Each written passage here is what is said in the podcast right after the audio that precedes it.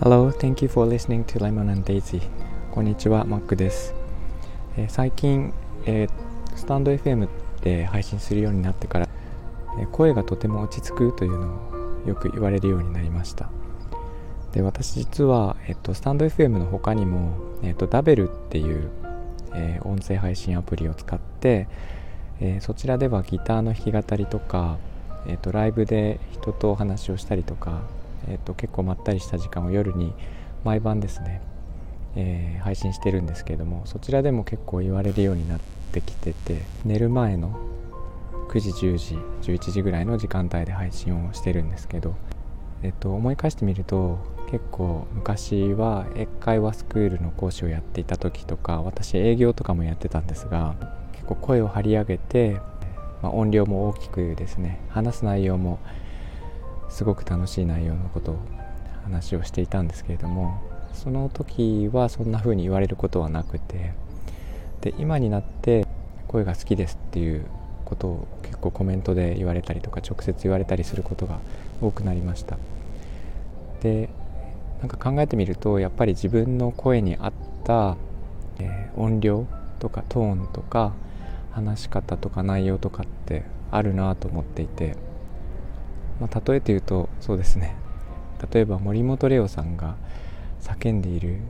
っていうのをちょっと想像していただきたいんですけど、えー、森本レオさんは叫んでいるよりも、まあ、ささやいていた方がいいですよね。なんかそんな感じできっとその人に合ったトーンっていうのはあって。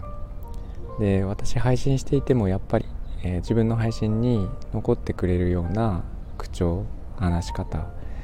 内容とかっていうのはやっぱりあって、えーと、そういうスイートスポットを見つけるまでに結構私は時間がかかってしまったんですけど、まあ、こういうふうに皆さんに言われたことで見つけてでやっと落ち着いて配信できるようになりました。こんな感じでやり続けていきたいなと思っています。そうですね。昔は英会話スクール時代とかは、まあ、英語教師もやってたんですがその時によく言われたのが、えー、先生の声眠くなるって言われたことがあってで実際に営業してても相手が眠くなってしまったりとかなんかそんなこともありました。で今はこういうふうに配信するようになって、えっとまあ、活用方法というか見つけたんですけどお子さんをお持ちの方が私のこの配信を聞いていて、えー、夜に聞くらしいんですね。で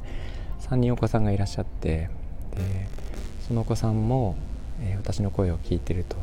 で聞いてると眠くなってそれを寝かしつけに使うようになったっていう話を聞いてましてで毎晩私の、まあ、ダベルの方ですね配信を楽しみに来てくれるというユーザーさんがいらっしゃって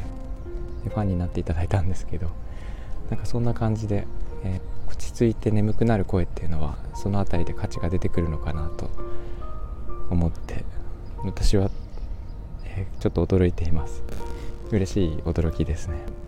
皆さんが持っている声とかあとは見た目とかもそうなんですけどすでに持っているものをなんか活用する方法ってきっと何かあるんだなと思ってまして。